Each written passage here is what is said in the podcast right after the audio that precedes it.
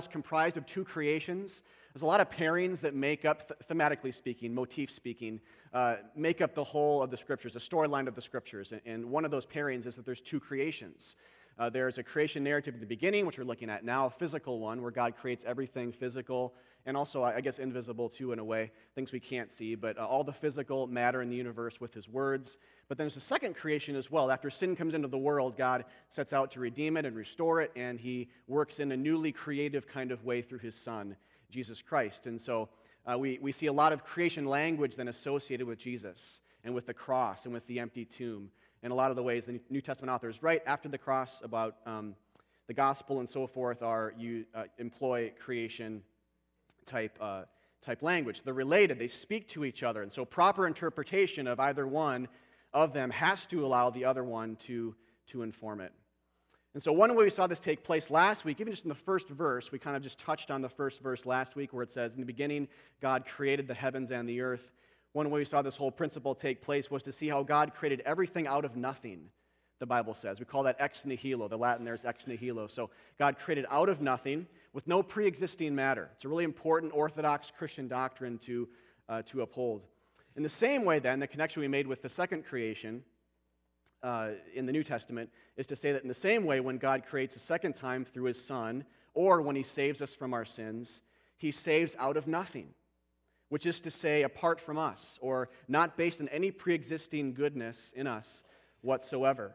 So we're saved by grace not by works. And it's interesting, it's more than interesting, it's fascinating and worshipful that the very first verse of the Bible looks ahead uh, to this idea saved by grace. Saved by grace, the grace of God, not by our works. Very freeing. So today, then, we're going to continue in chapter 1, uh, reading more of the account of how God made the earth and the heavens in the beginning, as it says in six days.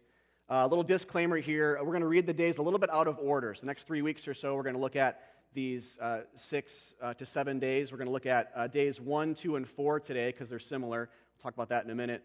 Next week, versus or days uh, three and five, and um, then the two weeks from now, we'll look at the creation of humankind, and then the Sabbath day, the seventh day, three weeks from now. So, uh, order in some ways is important here. I'll talk about that today, the order of how God creates, but in some ways it's not important.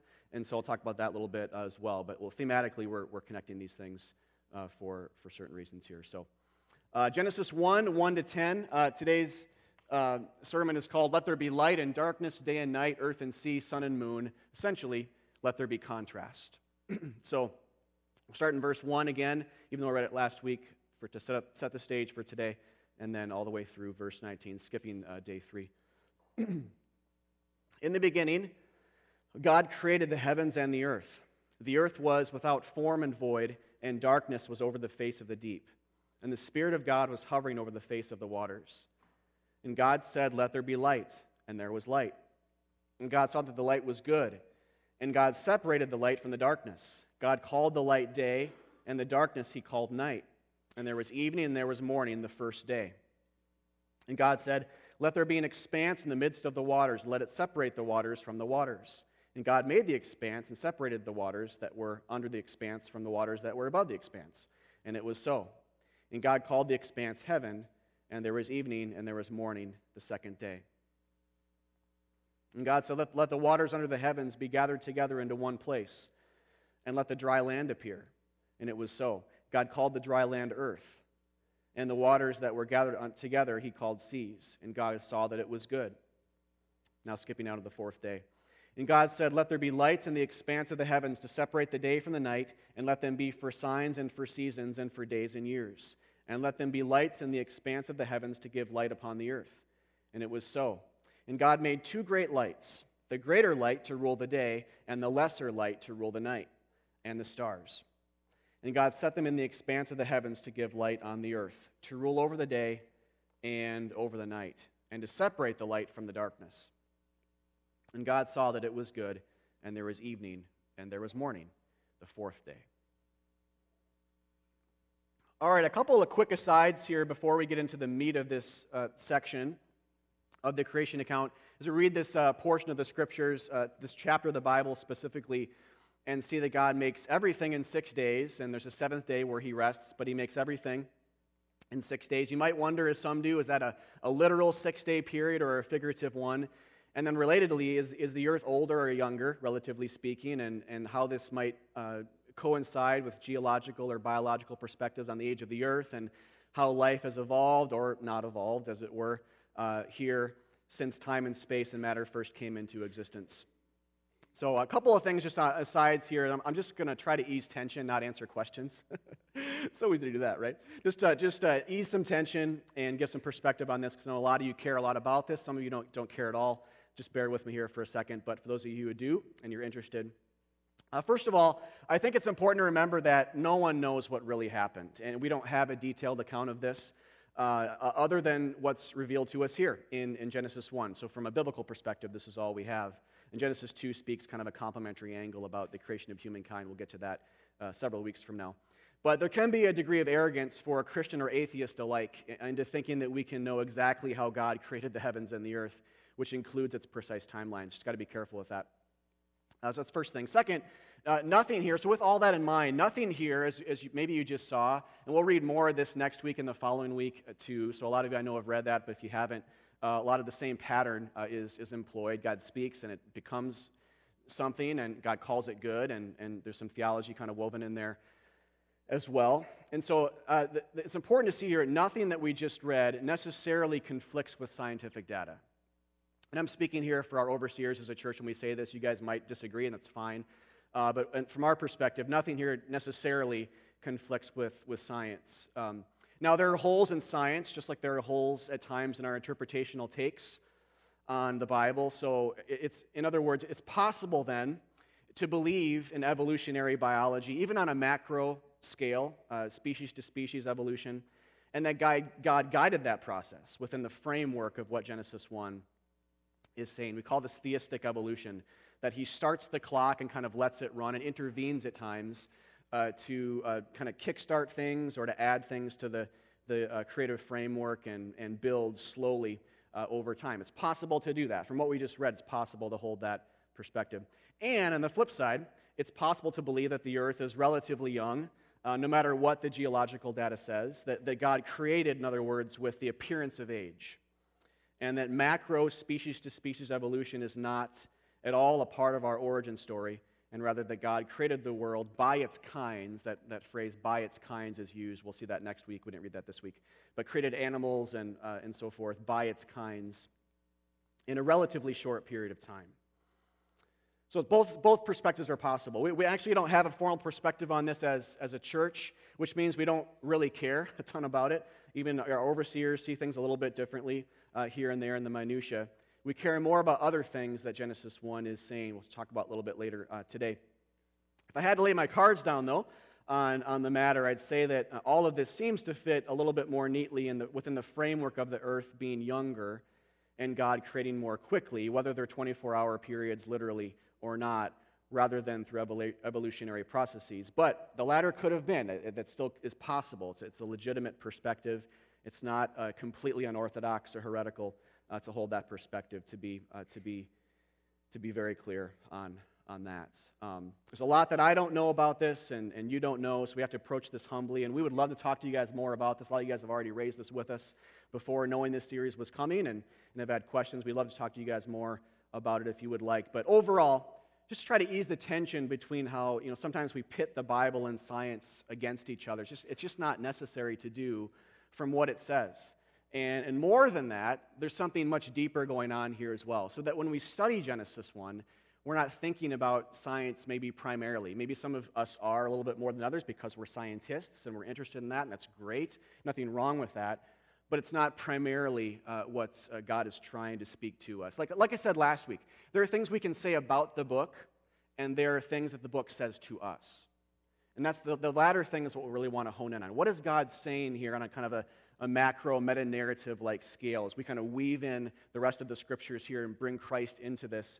Uh, what is he saying to us theologically? That's the most important question. Secondary, tertiary questions about uh, geological data, scientific data uh, like this, how that relates, or other kind of interesting historical contextual perspectives on the book are also helpful. And we'll talk about some of those things as the series uh, goes on, are, are great. And actually, my wife's a, a, geologist, and so we, we had a lot of great um, when we were dating, questions or talks uh, about age of Earth stuff and how that all works out. And it was a lot of, lot of fun to do. So we, uh, we love that's great. So talk about that, debate respectfully, love each other across those divides, and but but major on the majors here, major on the uh, theological historical data here, the, the biblical perspective on what we learn about God, what we learn about Christ, what we learn about the gospel. And, and so actually, I'm going to I'm gonna call this here. Oh, actually, I forgot to mention this too. That's actually a pretty important thing. Thank goodness for a slide. So here's a couple things. What we must believe then about Genesis 1. So uh, this is what we would say, aside from all I said before, what we do need to go all in on uh, as Christians. We have to believe it is history. We have to believe God created out of nothing. It's, it's uh, heresy to say otherwise. We talked about the importance of that last week and a little bit by recap this morning. Relatedly, God created by his words, not with matter, but by speaking. We have to believe he created in a very ordered way, and he brought order to chaos. We must believe humans are the pinnacle of his creation, that there is a bit of hierarchy in creation. That'll come out today here as well, too. And that all, it all points us in various ways to Jesus Christ. But as you see, those are all very ba- kind of general, basic things. And for some of you, maybe that, that's not the case, but you know, from our perspective, in a lot of ways, I think as you sort of widen out here, uh, those are basic, big picture theological things that, that the rest of the scriptures talk about. And so for you know, most Christians are going to kind of just instinctually say yes to all of those anyway. Uh, but Genesis 1 undergirds, being the beginning of this book, undergirds these and talks about them for, uh, for the first time. All right, so the more important piece, then, with all that said, the more important side of this is, and, and I was going to say this earlier, but I'll say it now. Uh, frame it this way What does the, these aspects of the first creation tell us about Jesus or the second creation? Remember, it's theology here, not just history. So that's the question we'll use to kind of uh, frame the rest of our time. And I have two things here today. The first is that God makes light uh, first, that he, and then he calls it good. And he, when, when he creates light, he speaks it into the darkness. So God creates light and he pushes back the darkness uh, with it. Verse 2 gives uh, some backdrop to this, it's the setup for it. In verse 2, it says, The Spirit hovers over the waters, uh, showing us how in control God is. This is a very uh, in control, God's bringing order to chaos type picture here. God creates the earth, it's formless, it's void. It's chaotic. There's stormy seas. There's just water, just water, actually. And he hovers over them and he creates uh, order and beauty and uh, life out of it. So, which in its own way points us ahead to Christ, in that it reminds us of the one who one day would walk on the stormy seas, rebuke them, and still them, and whose spirit in the New Testament is instrumental in stilling the stormy, chaotic, sinful souls of our hearts. That's, that's a major motif of the scriptures is God bringing order to chaos, whether he does it physically or whether he does it uh, spiritually uh, in the New, the, the New Testament. And so when Christ interacts with stormy seas, it's new creation kind of language. And on the cross, he does that spiritually speaking as well. So then in verse 3, getting to this uh, point here, in verse 3, that's the setup. In verse 3, as a way to begin to create this order and bring order from chaos, light is created. So there's just water and darkness. Things are void, it's, it's without form, the earth, but God speaks into it and he brings light for the first time into what was created. It's important here to see that light is created first before the sun. So, order here actually is really important to see right off the bat that we see light come into the world before the sun, which tells us something, right? It tells us that there is another kind of light in the universe. There, there must be.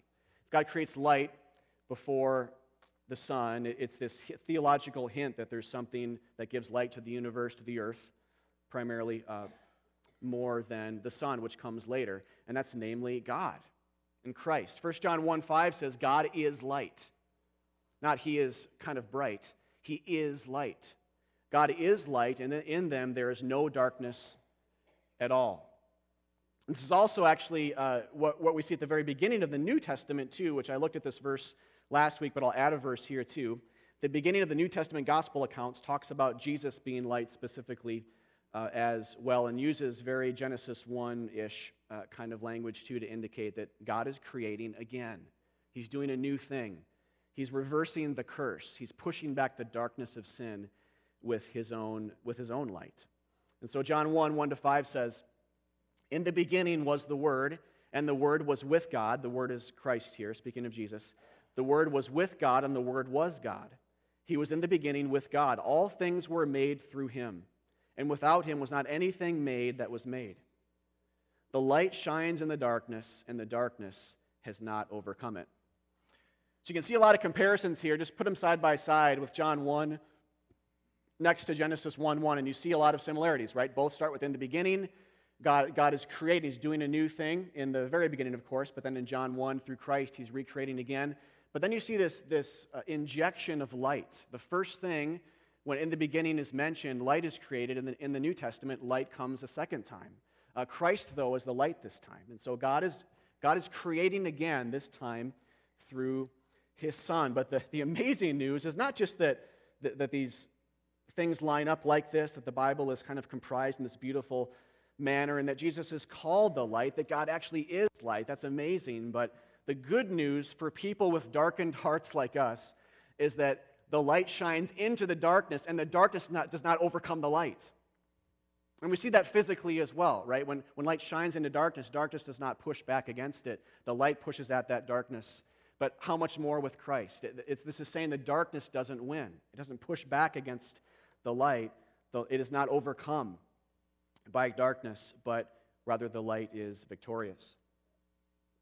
And so, for people that, that have darkened hearts like us, and this is why the scriptures speak this way, it's not just a random uh, word or metaphor, it's creation language to say, like Romans 21, 21 says, Our foolish hearts were darkened. Darkened. We're the darkness. But the gospel says, the gospel speaks into that. The gospel means good news. The good news of Jesus Christ speaks into that in 2 Corinthians 4 6. And look at the way this is written. This is in the New Testament. Look at how he starts.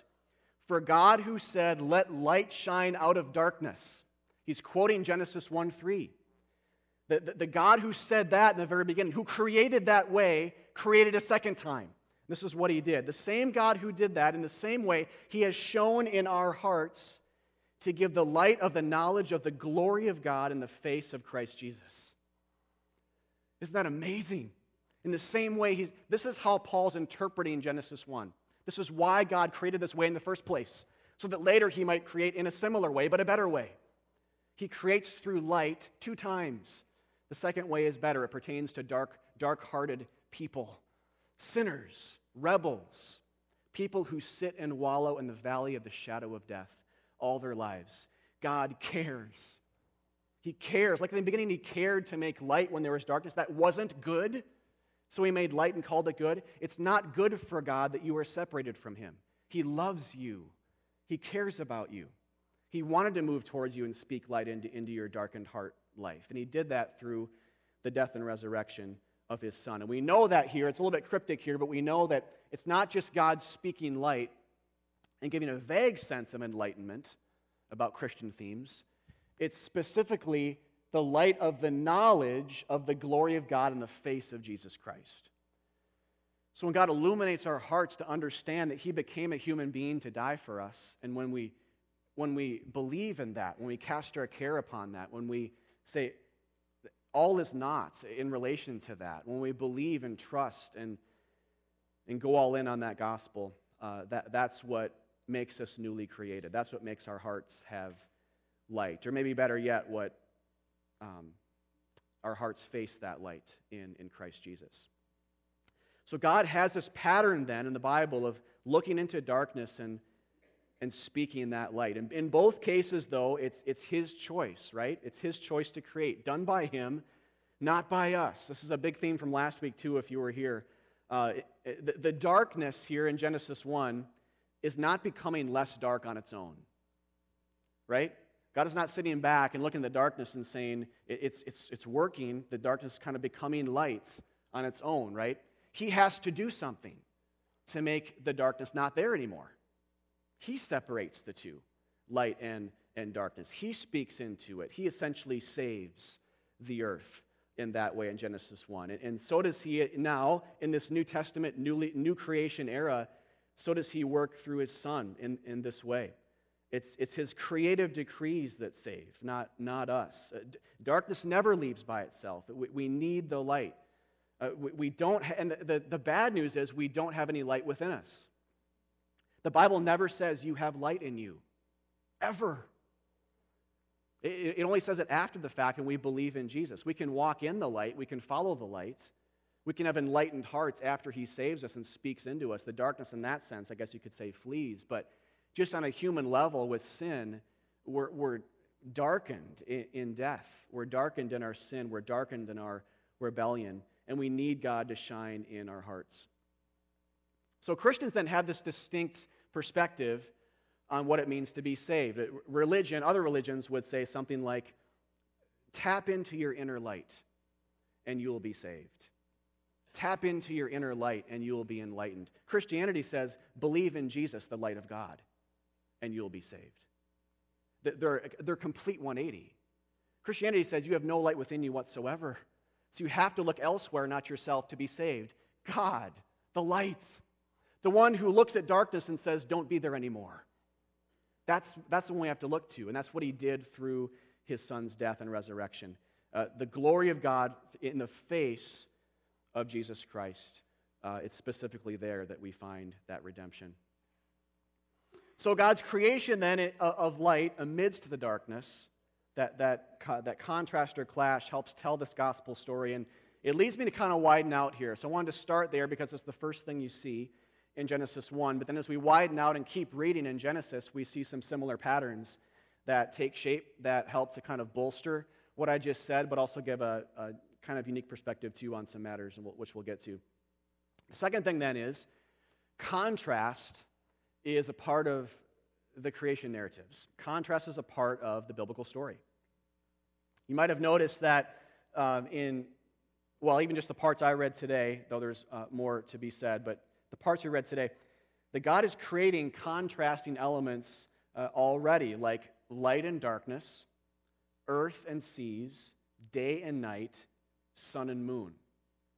And it says in a couple of these cases, he separates them. In verse 4, in light's case, it actually says he calls light good, but he never calls darkness good.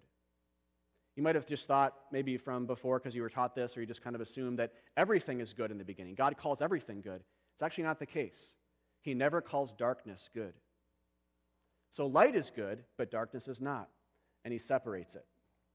In the sun's case, he calls it the greater light versus the moon, which is the lesser light.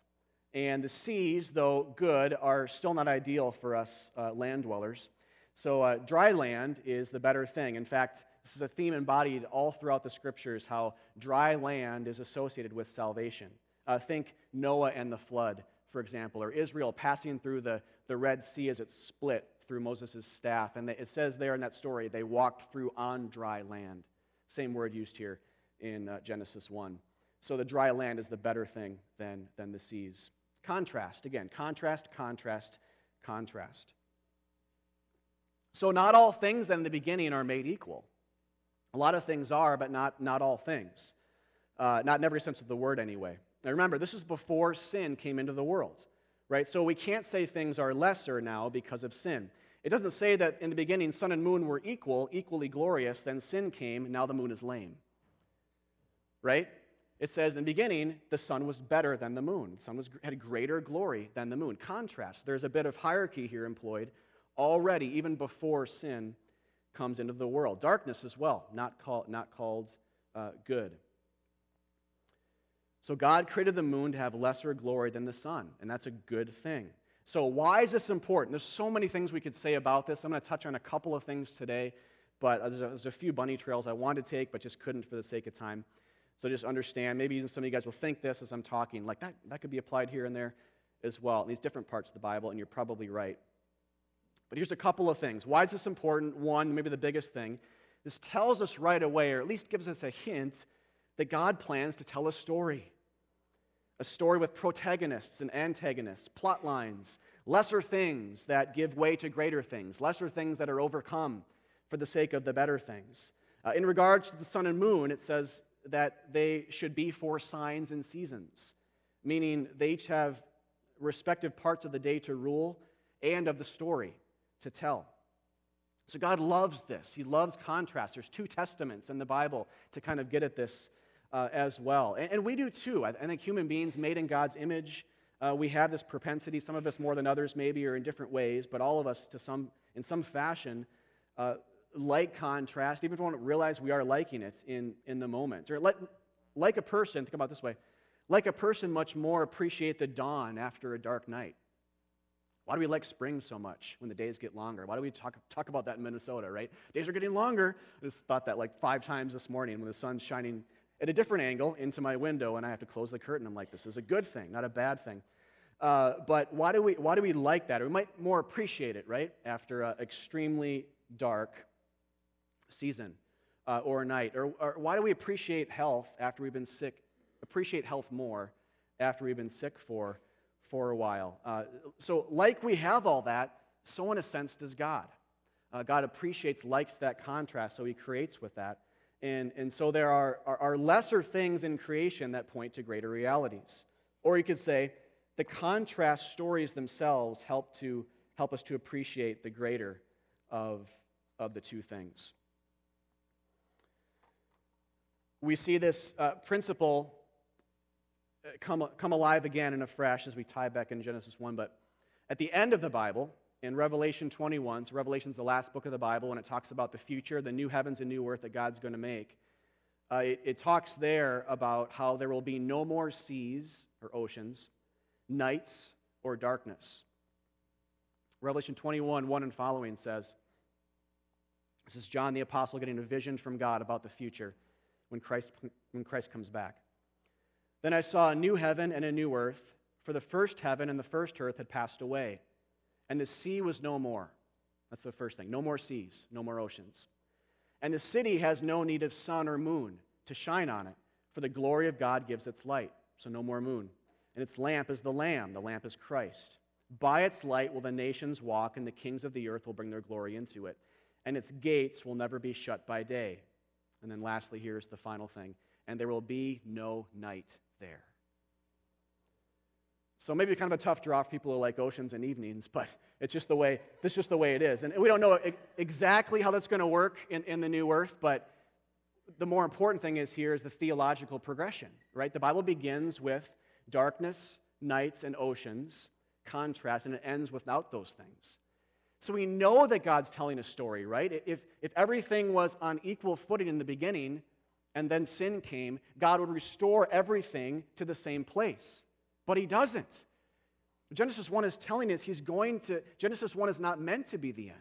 He knows sin's going to come into the world somehow. He knows he's going to have a plan. He, he's, he's, he's aiming towards Revelation 21 through the lens of Christ the whole time. God's building a story to its climax. Genesis 1 is not that climax. It was never intended to be, but rather to set the stage for it. Or rather, think about this way to be the moon to the sun of it. So, the Old Testament's like the moon, the New Testament or Christ is like the sun. Uh, it, it, the, Old Testament reflects the glory of the coming b- better body of light, uh, but it's not it at the same time. And so the Old Testament, or Genesis 1, is the moon, but the cross and the empty tomb and Christ himself is the sun of the storyline. It's the better thing that's, that's coming. And so it points to it. And so Later in the biblical storyline, then, just to be clear here, I should have been clear a little bit earlier, but what these, maybe I was. What, what this is saying is it becomes clear a little bit later in the story is that nights and darkness and sea metaphors are metaphors for evil and sin in the scriptures. And light and day and dry land pictures uh, in the Bible, especially Old Testament, but also New, are metaphors for Jesus and salvation and, and closeness to God. So, already God is bringing things into the world that he will one day want to destroy. It's fascinating. Maybe tricky to understand, probably impossible to fully understand as to why, but, but he clearly is. Right? Clearly, he's doing that. This is before sin comes into the world, so we can't blame it on that. God has intent to tell a story, to be the sun to the moon, to be the dry land to the ocean, to be the better thing to the lesser thing, to, to be the savior of all mankind. And, so these gives us, the, the way he's creating, the contrasting way gives us hints to that. And so If we back up here again and look at this from the night perspective, we could, we could spend three sermons on each of these. But why does night exist? Ask it from that angle. Why does night exist then? The answer is for Jesus' sake, to contrast with him, to give way to him, to show off the light of his salvific sunrise all the more. It, it exists, night does, to reflect sin and death, to show that God had actually intent for it, namely to clash with it, to enter into it himself as the light and to overcome it. Romans 5 says, When sin increased, grace abounded all the more. So God got his contrast thing on all the more when sin came into the world. Though it wasn't his fault, it was that's on us. At the same time, he's sovereign over it. He knew it was going to happen. And when, when sin clashed with, with light and goodness, light, it couldn't be overcome by the light. God's grace was more pronounced, and it won on the cross. So, God's ultimate, then, kind of recreative decree, when the, the ultimate way God speaks light into the darkness event of history is Christ on the cross. That's when darkness kind of reigned. It was the hour of darkness. Remember that when Jesus said that? This is the hour of darkness, the hour of the enemy, the hour of the devil. It's also why it got dark when Jesus was on the cross from noon to three. The sun just went out. Because the light of the world was hanging amidst darkness for you and me. He was bearing your darkness, your dark heart. He's recreating the world. God sees a dark world in sin, and the way He says, Let there be light, is by sending Jesus into the world to hang there for you and me. Let there be light again. Let there be salvation. Let there be newness. Let there be a way out of this treacherousness. Let there be a way out of this rebellion. Let there be a way back, back for my people to me. This is how He's making it happen, you guys. This is let there be light amidst the darkness. This is separating the light from the darkness. This is the light absorbing the darkness for you and me, dying, but then coming up out of that tomb three days. As that, that one song says that we sing here, when he burst forth in glorious day. There's a reason why he rose at dawn and not dusk. He rose in the morning when the sun rises because he's the Savior of the day. See, all these metaphors point ahead, all these symbols, all these themes, all these motifs, all these passages serve the purpose of Jesus Christ and Him crucified. And so, Genesis 1, then going back to Genesis, helps to tell this story ahead of time. The, the sun, the day, and the light are greater than the moon, the night, and the darkness. In other, in other words, this is, where it, this is where it really starts to apply to people. If you're here and you're burdened by your sin, or you're lonely, you feel distant from God, uh, wh- whatever your thorn is this morning, what, what this is saying is God is always stronger than the night. Always. Has the sun never come up one day? Is it just, did, it, did it fail to come up one day? Like, never. In the same way, God is stronger than your sin the night, the darkness, the moon that constitutes your inner rebellion and sin against God. I don't care what you've done or thought, the light is stronger. So don't, don't be confronted with the cross and face the cross and think, ah, yeah, but I thought this or I did this or I'm out of reach. Don't think I feel distant from God so he can't come to, to get me or, or, or treat him as though he's some distant judge. He, he, he didn't go through this because he hates you. He loves you. He wanted to speak light into you. Otherwise, he wouldn't have. And me. Why would he have done this? See, what this screams to us, what Genesis 1 whispers, and what the cross shouts, is that God intends to save you. He wants to. He loves you. He made you physically, and he wants to remake you spiritually, though you fell to sin through his Son. And that, that's, that's, the, that's the gospel. That's the glorious news here, the freeing news for people who have darkened hearts. If you have a darkened heart today, then that's really good news for you. If you don't think you have a darkened heart, it's not very good news, right? It's not a gospel for you. But if, you, if you're a really, really, really big time sinner, if you've hurt people, if you've hurt yourself, you've made some very bad decisions that have caused just a catastrophe in your life, uh, if you've striven uh, the furthest away from God that you ever thought possible, then Genesis 1 is good news from you the light always overcomes the darkness. And it's, it's true in creation and it's true in your life as well. So, the call here through Genesis 1 is to believe the gospel that Jesus died for your sins, that it's a stronger light than the, dark, the darkest recesses of your heart. I don't care what you're thinking, what you've done, or what you will do in the future. His love is bigger, and his strength is, uh, is stronger than your weakness. So, a couple of things here then uh, in, in closing. Um, sort of additional things, but some recap here too. Um, and I think Spencer's going to preach next week. I think he was going to talk about this too a little bit or something like this, and I probably will in a couple of weeks as well because it, applies to all of Genesis 1 and 2. Um, but the first thing is that the story of the gospel is all around us. Psalm 19:1 says, "The heavens declare the glory of God, and the sky above proclaims his handiwork." What Psalm 19:1 is saying then is not just that the earth is beautiful, though it is, that it can somehow point us to the, to the character of God, though it can. It's saying that, that all of creation tells us the story of Christ. Because what is the essence of the glory of God but Christ and Him crucified? Is there something more glorious that God has done in the world besides Jesus?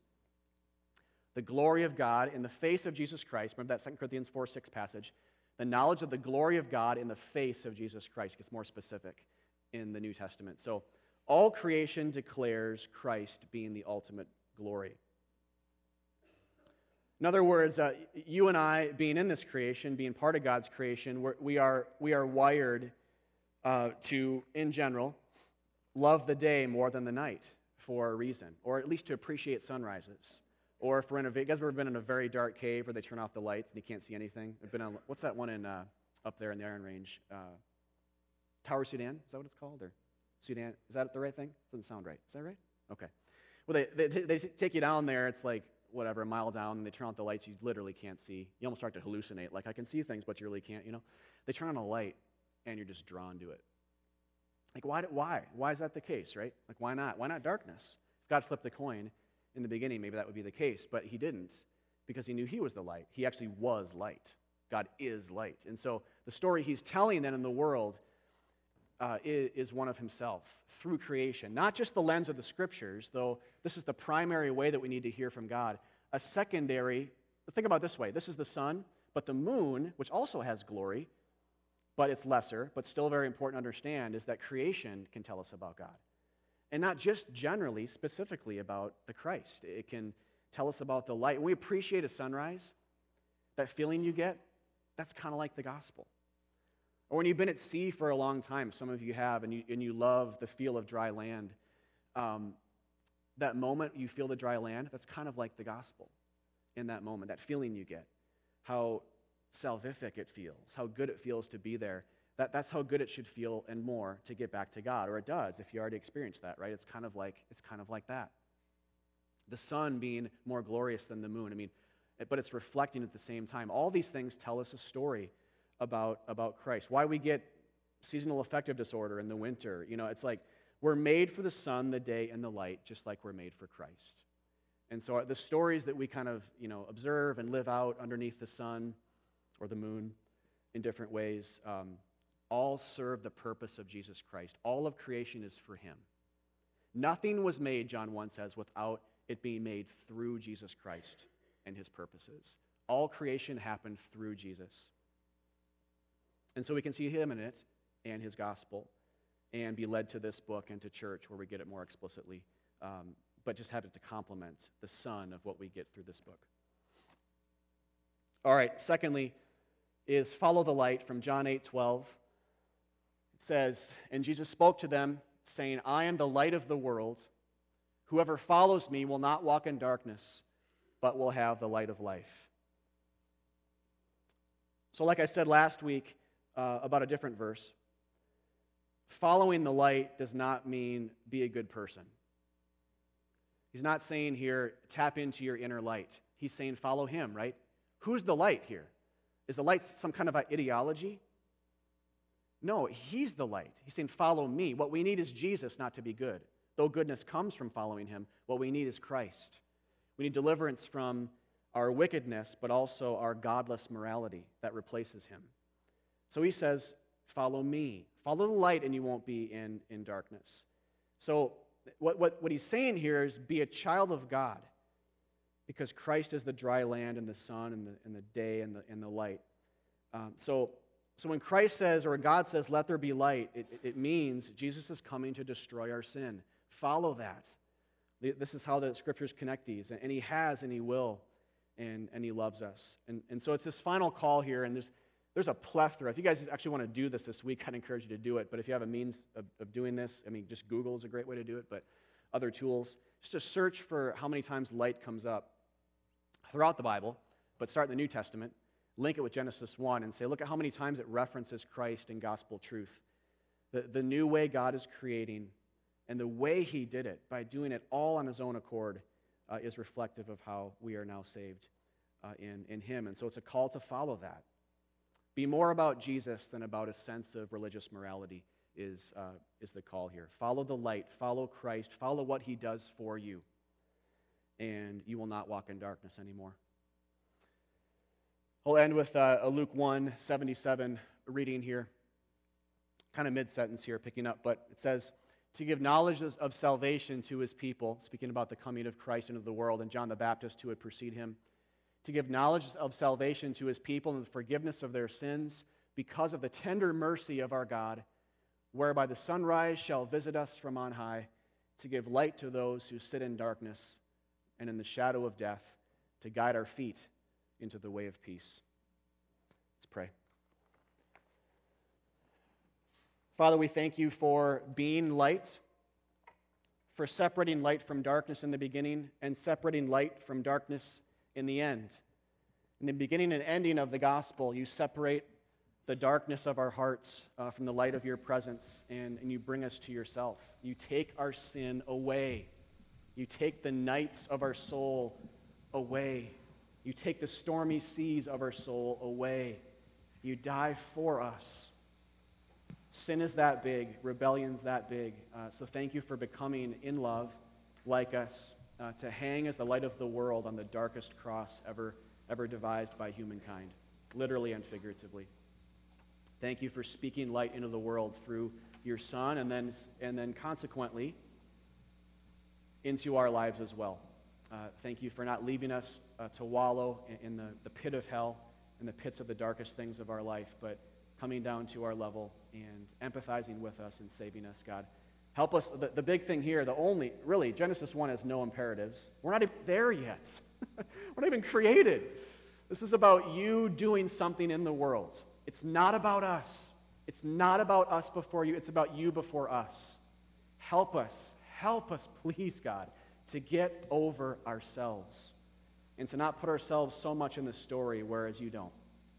This is a story about you and how awesome you are, and how saving you are, and how impossible it is for us to save ourselves. God, thank you for loving us and dying for our sins. That's what Genesis 1 is about. In Christ's name, amen. Amen.